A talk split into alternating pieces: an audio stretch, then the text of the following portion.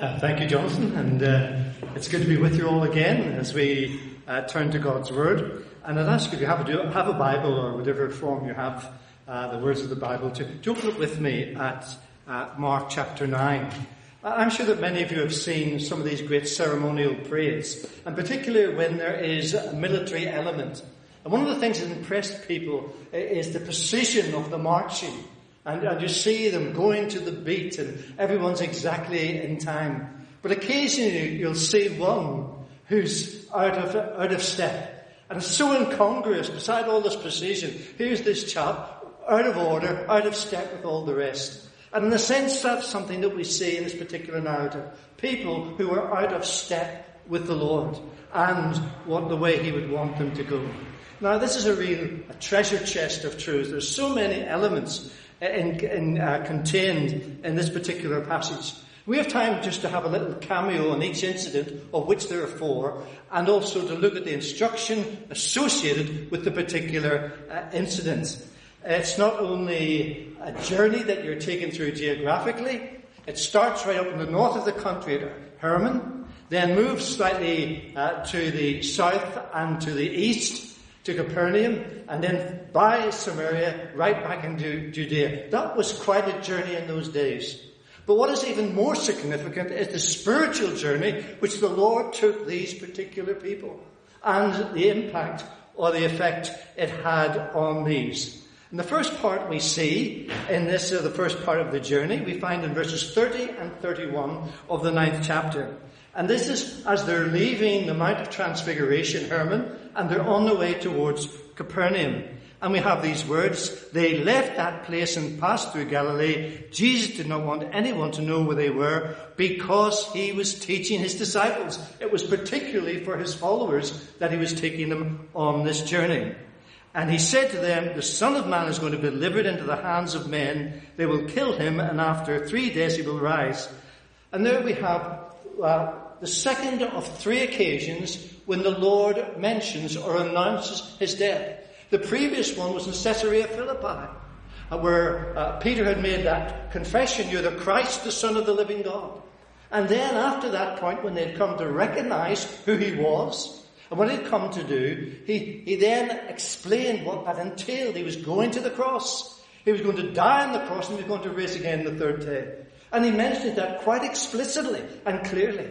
Now here's the second occasion he mentioned it, and then the third occasion is found in the 10th chapter. But it's interesting what we're told here about the disciples and their reaction. They said, but they did not understand. Isn't that astonishing? He couldn't have put it more clearly. He couldn't have put it more simply. He was going to die. He was going to be delivered. In fact, there's a little nuance in this second announcement. It's in the almost saying that this is already setting in motion. The die has been cast. Already the wheels are turning that is going to take me to that death and to that resurrection.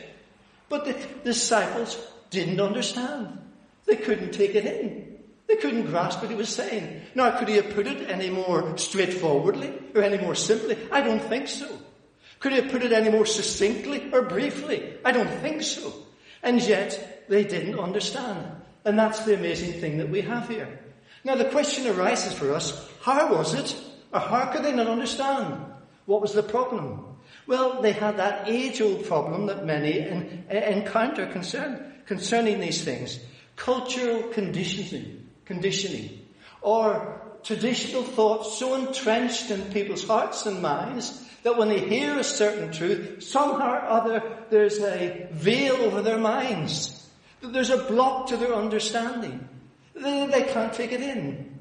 And what the situation was with these Jewish people in connection also with other people was their view of the Messiah, the one who was to come. And they saw the Messiah as coming as the conquering one, the one who would come in sovereignty, the one who would break the power of the Romans, liberate them, and the nation would be free again. And they had that drummed into their hearts and minds again and again and again. That was their only conception, their only view of the Messiah. They could not conceive of a suffering Messiah. It was like talking about a square circle as far as they were concerned. And then also in the Jewish thinking, they had the idea of resurrection, but there was only one resurrection. It was the resurrection that would take place At the end of history, when this, this world's uh, history was going to be brought to an end, then there'd be a great resurrection. They had no concept of a resurrection before that time, and they certainly didn't have any concept of a personal resurrection of a person. So you can understand, that they just couldn't take it in. They, they, they couldn't uh, do that. And it's amazing how people's minds can be conditioned by their cultural backgrounds. Dr. Alan Stibbs was a, a great Anglican preacher and theologian. And he relates an occasion he went to preach in a church and, and he knew the congregation. So he said he was going to choose a text that was clear, that was explicit, and he was sure would meet the needs of the people. It was Ephesians 2 verses 8 and 9. For by grace are you saved through faith, not of yourselves, not of works, lest any man should boast. And he took each one of those statements one by one. It's by grace, unmerited favour. You can do nothing to earn it. Nothing, none of your accomplishments, uh, your accomplishments, none of your performance, none of your acts, none of your rituals can contribute to it. And he explained that carefully. And then he went through each one.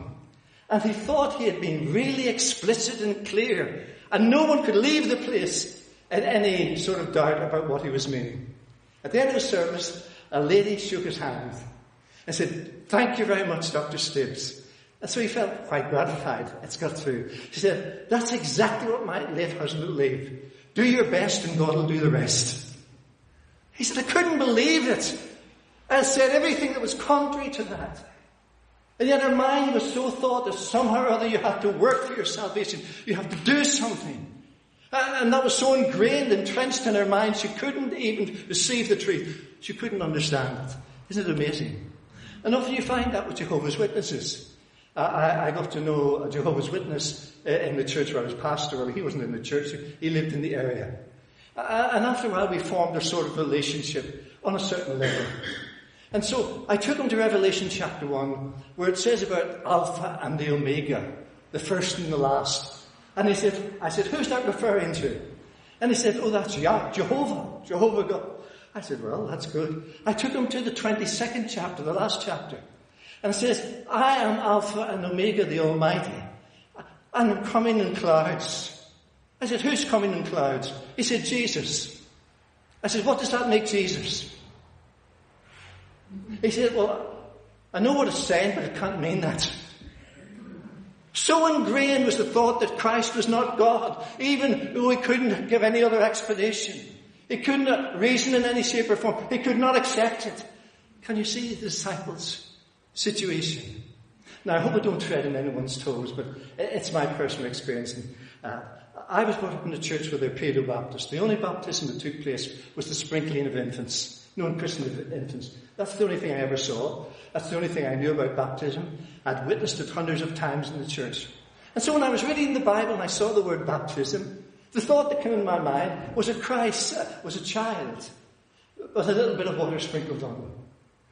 Even though the context would be quite different, it was about an adult, I still had that image in my mind. Even though uh, uh, it would talk about repent and, and being baptized, I still had that thought in my mind of, of a child. And so when I actually read into the scripture, rather taking out from the scripture what was written in the scripture, I only use that by way of an illustration to show how our cultural conditioning can actually affect what we hear and what we read uh, when we come to the Word of God. And that was a condition of, of, the, of the disciples. And I just put it to you as I put it to myself. Do we always clearly take in what's written or are we really looking for what we think should be written according to our life? There's a real danger therefore, that we don't actually listen to what God has said in His Word. We rather superimpose our own thoughts. But what comes next is even more significant. You notice what is said here about these. They didn't understand what he meant and were afraid to ask him about it. It's not astonishing.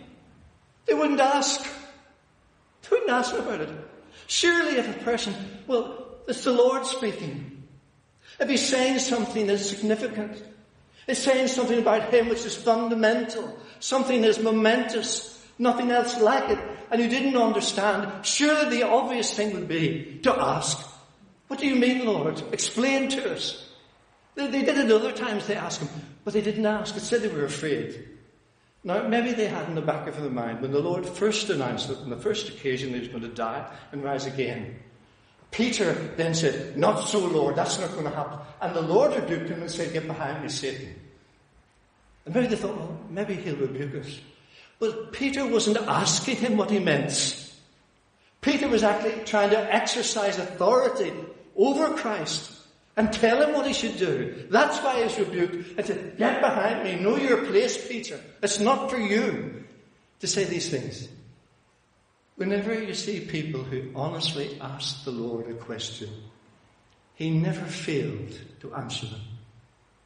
When anyone, whoever it was, whatever their background, when they ask a question, he invariably took time to answer them, even when they were wrong. He took time. When I worked in an office, uh, uh, occasionally a thing would come round and there would be a big stamp on it. You know what it said? If in doubt, ask. They knew the danger of people who didn't understand taking action or, establishing some course of action when they didn't understand. If in doubt, ask. And that's what the disciples should have done then. How out of step they were with the Lord. And it's easy for us to be there. Maybe we don't understand. But have we ever asked? Have we ever asked him? Have we ever asked another person? There was a thing I mentioned before when there was the AIDS epidemic in this country. And there was, the big slogan was, don't die because of ignorance. Ask. And I'd say, dear friends, if you're here today, maybe you're not clear about whether you're a Christian or you understand salvation. I encourage you, ask. Christ is longing for you to ask. When I was uh, in charge of a mission church in Belfast, I remember distinctly, and there were, that was quite a large work. And there was an elderly lady, and she was at the prayer meeting, the Bible study, and there every Sunday. Uh, and she was such a saintly character. And as I was visiting her home over a period of time, we got to know one another. And then she said to me one day, Could I ask you something? She said, I've never asked anyone about this in my life. And I have carried this burden on my heart. I'm not sure whether I truly belong to Christ. She'd been attending that place from her child. And she'd sat in that place. Uh, and she wanted to, to, to, believe and she wanted to know that she was truly had come to the Lord and she had eternal life and she carried that question with her and the burden of it just because she'd never asked. Can I ask you, dear friend, dear friends, have you asked? Whatever the spiritual problem is, whatever the thing that's nagging in your mind, whatever the dilemma you might have, in your thinking. Ask. That's what they should have done. That's what it means to keep in step with the Lord when you follow what He wants us to do. And then the, the leads us on to the next incident, which we have here in this uh, particular narrative. They came to Capernaum when he was in, in the house. He asked them, what were you arguing about on the road? Because they kept, they kept quiet because on the way they argued who was the greatest. Can you think of anything more incongruous?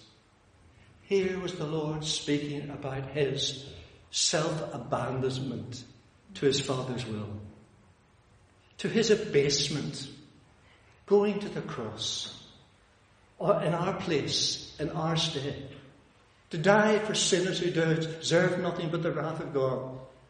I know they were talking about self-aggrandizement, position, and so forth. Can you imagine it? It's incredible.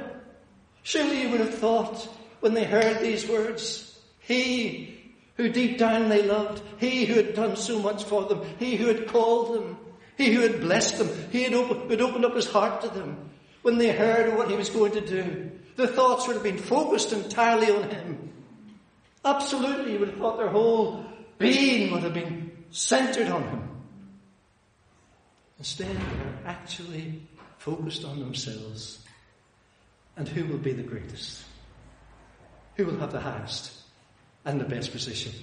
Isn't it amazing how even those who are Christ followers and his disciples can be so out of kilter with him and his mentality and what he's doing. And yet, this is what we have here. Why did this arise? I only speculate. You remember, this was after the Transfiguration. And the Lord took Peter, James, and John up with him. And they saw him transfigured before them. His inner incandescence just shone out. His glory just overwhelmed them. The brightness, the wonder of it. And the Lord says, Now, don't tell anybody. And of course, they've come down. I can imagine the other disciples saying, ah, What happened up there? And them saying, Ah, can't tell you. That's for me to know, for you to guess. There's a way of answering a question where you actually make a person feel worse, isn't there? and I can imagine that. Who do they think? And then maybe they're arguing, well, we have been up the mountain. We've had the experience. We've seen the glory. Surely we will have the premier spots. Not realizing when God gives a tremendous blessing, it's meant to humble, not to lift us up and give us pride. It was an honor for them to be there. It was a privilege that should be granted to them. Not for self-promotion and pride, but a sense, who are we? That we should be granted such a thing. Maybe it was something uh, like that. And then, they, and then they ask, here's the question. What were you talking about? What a question. What a searching question. What were you talking about? On the way. He knew. And you notice there was silence there's plenty of talk about their own self-promotion. But when they're confronted by the one who is humbling himself and going to humble himself even to the death of the cross, and he asks, why was the silence? Why was there silence? Was it guilt? I think so. Was it shame? I believe so. It suddenly hit home in this situation, in those circumstances, we were talking about us being great at position when he was telling us he who had the right position and place, and justly so, was going to give it up for their sakes and our salvation. When I read those words, it came home to me another way. Wonder if the Lord came to us and we've had a conversation to people or with people and he said to us, What were you talking about? How would we feel? Shame? Guilt? One sometimes in our church meetings, our business meetings, and he came after we've had our discussions and he came and he said, What were you talking about? Sadly, I've known church meetings where they spent an hour discussing what colour the doors were. And hardly five minutes about reaching others with the gospel of the Lord Jesus Christ. Even in our leaders' meeting, what were, what were you talking about? Was it fundamental? Was it service? Was it ministry? Was it God glorifying activity? What were you talking about? And so here's this uh, searching question which he puts, in spite of the anomaly of, of that, that, whole situation and the, the silence. What it would test, what a test would be to indicate to us whether we're in step with the Lord, how we speak, and what we speak about these things. And so the, the Lord then uses this situation he, he, takes this opportunity. And you notice what he said here. They came, and when he was in the house, he asked them the question. And then significantly, he says, sitting down, Jesus called the twelve. Now, the, the, when a rabbi was going to teach officially, when it was something of moment, something uh, really significant, he would sit down. That was the posture of a teacher. It's almost like ex cathedra. He's on the throne and he's issuing what he, he wants to have done. That's, that's the, the, the posture. Uh, and so then he, he gives this instruction about what is greatness. Now, the Lord wasn't sort of denying greatness, but what he was doing was redefining it and describing it according to his walk and his principles, rather than those which are obtained in the world. And, and, and you find he, he, he does that. Sitting down, anyone who wants to be first must be the very last and the servant of all. This is what our Lord was saying to them here. Here is greatness. The one who's prepared to be last and to be a servant of all. You know, if we're going to have true spiritual greatness, you know where we work? In the servants' quarters. And know in the servants' quarters, they're just waiting for the bell to ring in order to answer it and respond to it and comply with, with what, what, is, uh, what is asked of them. And that's where every believer should be in the servants' quarters, waiting, longing, desiring for the bell to ring and to answer the, the, the master's the master's call. And, and if you notice, he then goes on to illustrate uh, the instruction which he, he, gave. He took a little child whom he placed among them, and taking the child in his arms, he said to them, You know, what a, can you picture the sight? He's a little child. It's not a child that was specially chosen or groomed for the occasion or, or one with special abilities. He just took this little child. In Romania, in the times of Ceausescu, Ceausescu would like to be on the television and, and he would have a child in his arms. That child had been taken off their parents 12 weeks previously to make sure it didn't have any disease or any viruses. And the child was absolutely scrupulously clean in every respect and dressed in the appropriate way so Ceausescu could hold them. This wasn't a special child. This was any child, a young child. And he took him. Now, like, the likelihood is this encounter took place in Peter's mother-in-law's house, or in Peter's mother's house. That was uh, sort of headquarters in Capernaum. And there's the possibility the child was Peter's son. Now, if he was a chip of the old block, he was probably a rascal, wasn't he? He probably was, knowing, knowing Simon Peter.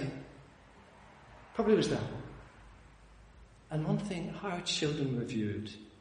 A rabbi would disdain or refuse to teach a child under 12.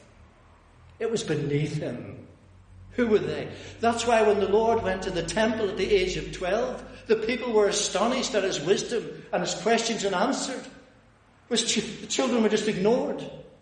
They were to be seen and not heard. They were looked upon as a liability. I remember one preacher rather foolishly asked the children of the congregation for um, uh, tips for children's talks. And they were asked to put into the box, the little box, that, uh, there was only one piece of paper. Uh, and the preacher opened it and said, What is a boy? Some, some child said, What is a boy? I thought, well, how do you do that? You know, I could tell physically, but how do I explain it? So he went to one of the mothers, it was Monday morning, she was doing the washing. Uh, and he said, Tell me what is a boy? A boy is a person who makes volumes of washing. and he had all these things. But in those days, boys were looked upon and children were looked upon as a liability. They had nothing to offer. They had nothing to contribute. They did nothing. I know it's quite different from our society, but that's the way they would have thought.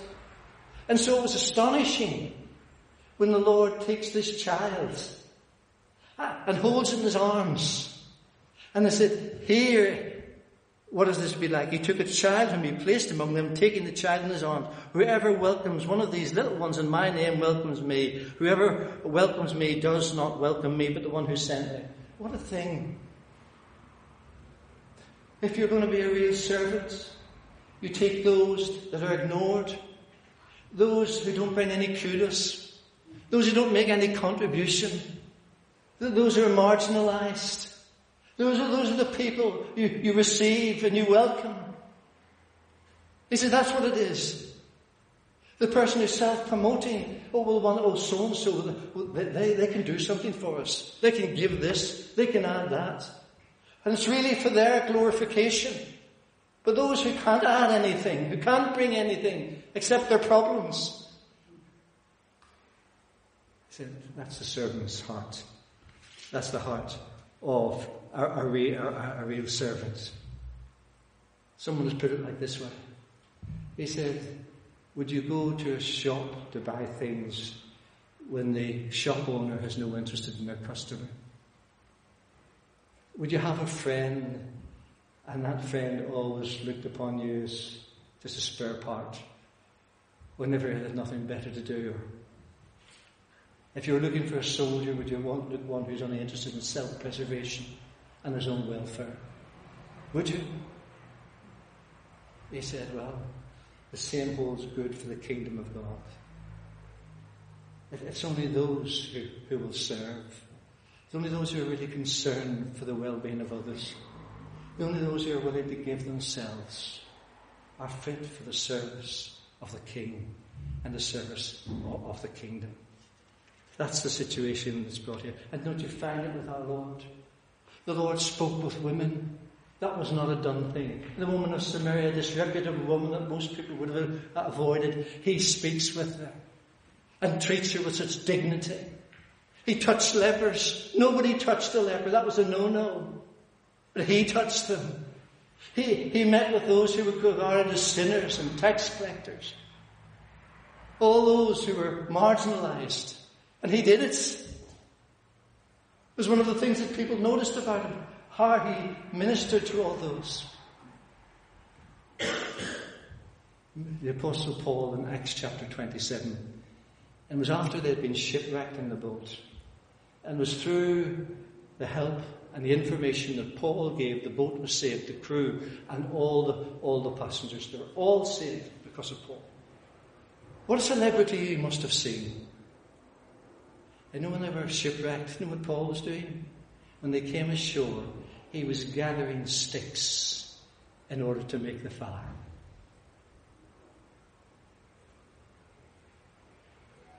The celebrity gathering firewood. That's the heart of the servant. And here the Lord makes this clear. But he says, Oh, he elevates service. Whoever welcomes one of these little ones in my name, those who are in that condition, in those circumstances, whatever their age, welcomes me. What a society. And not only that, whoever welcomes me does not welcome me, but the one who sent me. Those who welcome, those who receive, those who have nothing to offer, those who can do nothing for us. And we just welcome them. We're keeping company with heaven. That's what we're called to. We're chosen to be soldiers in, in this band, servants uh, in, in, in, in this service. So we move then on to the next thing. Forbidding one to cast out demons. And here's the next thing that they're out of step. This misguided zeal, misunderstanding Christ's ministry. Now, don't get it wrong here. This was not a question of doctrine or of truth. They were exorcising the demons in the name of Christ, in the person of Christ. Here was someone who recognized the authority that Christ had and only Christ had. And he was functioning on that basis. And then it was on a, uh, was on a basis of, of the, the ministry wasn't an acceptable one or one that shouldn't be engaged in. This is what our Lord came to do, destroy the works of the devil. And they'd given his followers the power, whoever they were, to do that. So it wasn't because of doctrine, it wasn't because of the nature of the, of the ministry. You know they told? They were not one with us.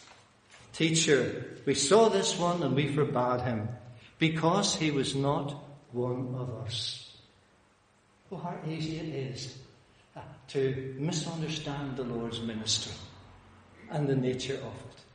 Just because he didn't just follow the way we followed or the way in, in which we did it. And they forbid him. And notice what the Lord says, and it's emphatic, it's an imperative. He says, do not stop him. Desist immediately from doing that particular thing. And how often the the cause of the kingdom has been affected by others who want to stop those who are doing good. I remember in Moldova, it's a very poor country, and there, for the first time, there was going to be what they called a house of mercy built by Christians. It wasn't happening in Moldova. Uh, uh, this was such an innovation that the government sent a minister, the mayor from the local town came, the television was there. I remember the day it was opening. And the Orthodox priest approached the mayor and said, Why did you give these people land to build that? You should have stopped them. Isn't it amazing? He had no intention of doing that. But just because they were not his party, they didn't walk in his way. He would far rather that the poor suffered and the neglected would still be neglected and the aged would be suffer deprivation rather than someone else doing it. It's so easy to have a party spirit when it comes to the kingdom. Oh yes, if people are teaching false doctrine, that has, we don't want it to go on. If people are misrepresenting the gospel and the work of the Lord Jesus Christ and, doing things that are not acceptable, uh, but if they're doing the Lord's work in the Lord's name, how are we ought to encourage them? How we ought to encourage them. And very often it is those who perhaps are new to the faith who haven't learned all our ways and, uh, and all our various ways of doing things. They're oftentimes the most zealous. They've come to see this. I remember a dear lady who came to Pelsall and she started to come. And she came to know the Lord. And she told me what she did. She said, I thought I had to share my faith with my husband. So she said, I want you to sit down and tell you something. And he sat down. I'd got to know the man. He was a real gentleman. She said to him, I want to tell you, you are no longer first love in my life. His eye almost popped out. He almost had a shock. Now, what she was trying to say that Christ was the first love. I said, Do you think I did right? I said, Well, maybe I wouldn't put it in a slightly different form. But could I tell her to stop witnessing? She said to me, I want to book a row in the church. I said, We don't book rows. She said, I want to book a row. I said, What for? She said, I want to fill it with my family. And by God's grace, she did. And her husband was the first. Two sons afterwards, a daughter, sister in law, and brother in law. Oh, how easy it would have been to say, Oh, you shouldn't talk like that, and squash that, that faith. My dear friends, the Lord is taking them along and wanting us to be big hearted when it comes to the work of the gospel. Because He's got a big heart for the world. He really has. And He goes on to elaborate that.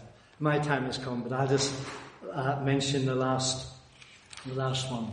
And here others are out of step with the Lord. I only mention this briefly in the, uh, uh, to bring to conclusion what we want to say today. And these are people who are all concerned about divorce and the grounds for being divorced. And you know what the Lord did immediately? Not only did he turn to Scripture, but he focused on marriage. He said, oh, "All you want to talk about divorce and what grounds you might have, what reasons or basis you might have for being it. He said, I want to tell you. Focus your thought on God's purposes, the Maker's instruction, and it's on a relationship, a special relationship between a man and a woman. Doesn't it show you even those who are religious can be out of step? Not in kilter, not in kilter uh, with the purposes of Christ. Just to conclude, and there's the passage where the Lord speaks very strongly and uh, about the effects of certain people and uh, the impact they'll, that they'll have. And, and, he goes on to say about uh, the millstone and amputation of the, the, the, arm and the foot and plucking out the arm. What is he doing there? What is the Lord doing by saying that? He wants to bring home to us how seriously we should treat this teaching. He wants to bring home to us the magnitude of what's involved in keeping in step with Him. And the, the terrible consequences of being out of step with Him. And so he uses this graphic language. He's saying to some people, make sure you're in step because your eternal destiny is at stake. That could be true for us. If our views are not clear and certain about Christ and of our need of Him and the necessity of trusting and committing our lives to Him, our eternal destiny can be at stake. That's why we need to take these things seriously. Don't stay in a state of confusion or uncertainty. Don't remain in that state where you've got uh, questions, but you're frightened to answer. Maybe this is the day for asking. That's important. Our unity can be at stake. You notice how the Lord ends that particular section. And, he says, uh, to be at peace with one another. For promoting self, and self is the big thing. Uh, and we've got a party spirit about our cause and the way things are doing. That brings lack of unity. That brings disunity. And that's all the more reason why we should have that spirit of not being just interested in our own things, but in the things of others, as the Paul puts it. And, and in our ministry and influence, he said, if the salt loses its, its saltiness, what good is it? That's its function. That's the reason for its existence. And if these things, if we're to step with Christ in his things, then we're going to lose that saltiness that influence that we have and can have. How we need to pray, as the hymn writer puts it. Oh Jesus, I have promised to serve you to the end. Help me to see your footsteps and there safely to plant my own. Lord, help me to see your footsteps just plant my own. I was doing some evangelism in a place called Streetly near Sutton Coldfield. And I went to a door, there was an elderly gentleman. He turned out to be an old soldier, real old soldier, lovely gentleman. And they invited me in, and again I went back a few times. And, and then he told me about when he was called up. It was in the Second World War. And he was 40, he was almost 43. I think he was 42 in nine months. If you were 43, you couldn't be called up. And he said, he said, they sent me to the commando regiment. He said, I couldn't even climb or I couldn't even run between the obstacles, never mind climb them. And, and uh, uh, he was sent to the medical officer of health, health uh, uh, uh in, the, uh, in the army. And he said, they've sent you to the commando regiment? He said, I knew things were bad, but I didn't think it was that bad. He said, Well, as a reprieve, they put me in mind clearance. That was a real blessing, wasn't it? I said, What did you do? He said, I remember one day, and we had to clear this field for the infantry to advance. And he said, My commanding officer, my commanding officer said, I'm going through first. He said, Now I want you to do something. I want you to place your foot where I had my foot. He said, I don't want you to deviate. I said, Did you do it? He said, I did. And he said, I didn't deviate a millimeter. He knew his security depended on his well being. And he also knew the well being of the soldiers who were going to go through that field. He just said, I never deviated. Dear friends, is that our attitude? We look at the Master's way, our Saviour's steps, His footfall, and we just want to pray, oh God, by your grace, help me to put my feet in there. Help me. Forgive me where I've gone my own way. Forgive me when I've strayed from your way. But help me today to go that particular way. In conclusion, during the American War of Independence, there were some soldiers trying to move a tree. And George Washington came along on his horse. And they could see that they were doing well, but they were beaten. And they saw another man standing by. They said this other man, why don't you help them? The chap said, I'm an officer. I give the commands. The men do it. Washington got off his horse, rolled up his sleeves, joined with the men, and they moved the tree. And then he was going, he said, if you need any further help, uh, just get in touch. I'd be very pleased to help. And the officer said, uh, Sir, where might I find you?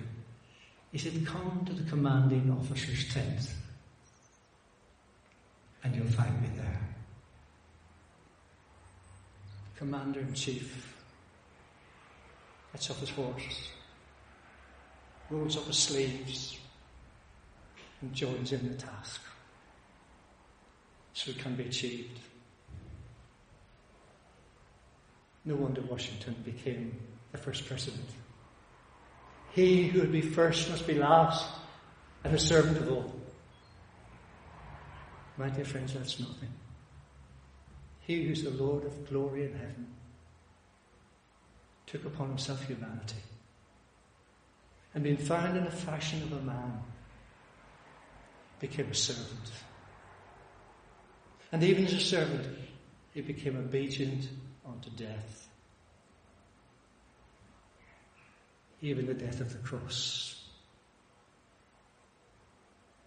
If that's the way our commanding officer has been, and he is, surely we who are going to be true servants of him will walk the way the Master walked.